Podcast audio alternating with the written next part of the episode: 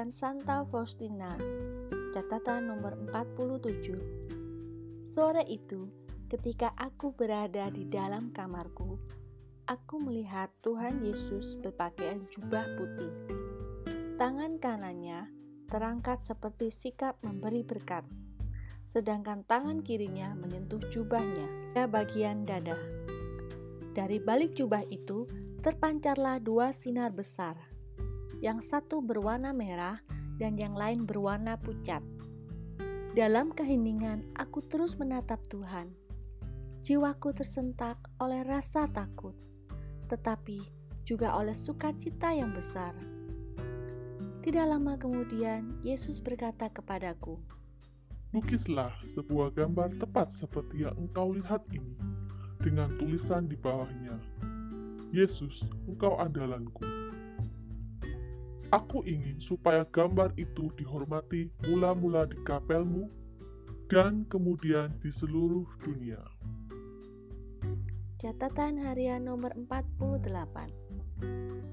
Aku berjanji bahwa jiwa yang menghormati gambar itu tidak akan binasa. Aku menjanjikan juga bahwa sudah sejak di dunia ini, ia akan mengalahkan musuh-musuhnya, khususnya pada saat kematian. Aku sendiri akan membelanya bagaikan kemuliaanku sendiri. Catatan nomor 49 Ketika aku menyampaikan hal ini kepada bapak pengakuanku, aku mendapat jawaban ini. Hal itu dimaksudkan untuk jiwamu, ia berkata kepadaku. Jelasnya, lukislah gambar Allah di dalam jiwamu. Ketika aku keluar dari kamar pengakuan, sekali lagi aku mendengar suara seperti ini. Gambarku sudah ada di dalam jiwamu. Aku merindukan adanya pesta kerahiman. Aku menghendaki agar gambar yang akan engkau lukis dengan kuas itu diberkati secara meriah pada hari Minggu pertama sesudah Paskah. Hari Minggu itu harus menjadi pesta kerahiman. Catatan nomor 50 Aku menghendaki agar para imam berkhotbah tentang kerahimanku yang besar terhadap jiwa orang-orang berdosa. Orang berdosa jangan takut menghampiri aku. Nyala kerahiman sedang membakar aku. Aku ingin mencurahkannya atas jiwa-jiwa itu. Yesus mengeluh kepadaku dengan kata-kata ini. Ketidakpercayaan di pihak jiwa-jiwa sungguh menyayat-nyayat hatiku. Lebih menyakitkan lagi ketidakpercayaan jiwa yang telah kupilih. Meskipun cintaku kepada mereka tidak terhingga, mereka tetap tidak mempercayai aku. Bahkan kematianku mereka anggap belum cukup. Celakalah jiwa yang menyalahgunakan karunia-karunia ini. Catatan nomor 51 Ketika aku menyampaikan hal ini kepada muder superior, bahwa Allah telah meminta hal itu dariku, ia menjawab bahwa Yesus mestinya memberikan suatu tanda supaya dapat diketahui dengan lebih jelas.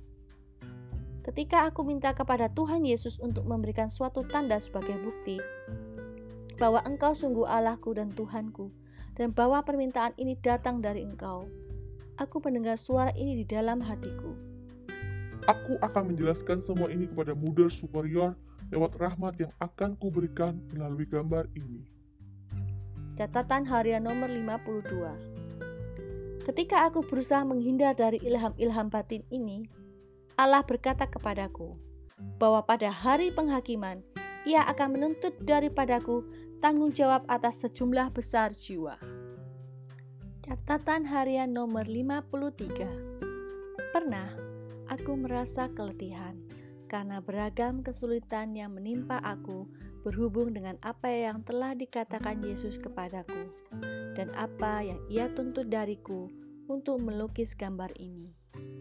Maka aku menata pikiranku untuk mendekati Father Andras sebelum aku mengikrarkan kaul kekal dan untuk minta kepadanya supaya membebaskan aku dari semua inspirasi batin ini dan dari kewajiban untuk melukis gambar ini.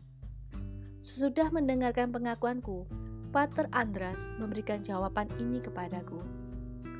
Aku tidak membebaskan suster dari apa pun. tidaklah tepat bagi suster untuk menghindar dari inspirasi batin ini. Tetapi mutlak perlu. Saya tegaskan lagi, mutlak. Suster berbicara dengan bapak pengakuanmu. Kalau tidak, suster akan sesat biarpun diberi banyak rahmat ilahi. Untuk sementara, suster datang kepadaku untuk mengaku dosa. Tapi ketahuilah suster, suster harus memiliki seorang bapak pengakuan yang tetap, yakni seorang pembimbing rohani. Karena kata-kata itu, aku menjadi sangat gelisah. Aku pikir aku akan dibebaskan dari segala sesuatu, dan yang terjadi justru sebaliknya. Suatu perintah jelas untuk mengikuti perintah Yesus. Dan sekarang masih ada siksaan lain karena aku tidak memiliki seorang bapa pengakuan yang tetap. Meskipun aku pergi kepada bapa pengakuan yang sama, untuk suatu masa tertentu, aku tidak dapat membuka jiwaku kepadanya dalam kaitan dengan semua rahmat ini. Dan ini menimbulkan rasa sakit yang tak terberikan dalam diriku. Maka aku minta kepada Yesus untuk memberikan rahmat ini kepada orang lain. Sebab aku tidak tahu bagaimana menggunakannya dan hanya menyanyiakannya. Yesus, kasihanilah aku. Janganlah mempercayakan hal-hal yang sedemikian besar kepadaku.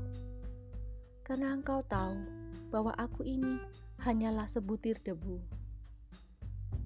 Tetapi kebaikan Yesus itu tidak terbatas. Ia telah menjanjikan kepadaku pertolongan yang kasat mata di bumi ini. Dan tidak lama kemudian, aku menerimanya di Vilnius dalam diri Pastor Sopoko. Aku sudah mengenal dia sebelum aku datang ke Vilnius. Dalam suatu penglihatan batin. Puji Tuhan, suatu hari aku melihat dia di kapel kami, di antara altar dan ruang pengakuan. Dan tiba-tiba aku mendengar suara dalam jiwaku yang berkata, Inilah bantuan kasat mata bagimu di bumi ini. Ia akan membantu engkau melaksanakan kehendakku di bumi ini.